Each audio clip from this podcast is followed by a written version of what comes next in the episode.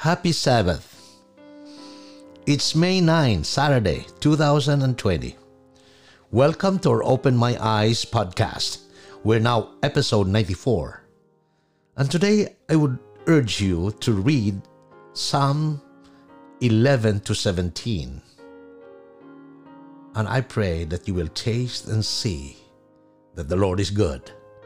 Let me just quote for today. As you go back, I would I want us want you everyone to spend time reading this psalm. But before I leave this podcast for today, I just read from education page 132. I quote The hand that sustains the worlds in space, the hand that holds in their orderly arrangement and tireless activity all things throughout the universe of God is the hand that was nailed to the cross for us. The greatness of God is to us incomprehensible. The Lord's throne is, in heaven. That is in Psalm 11:4. Yet by his spirit he is everywhere present.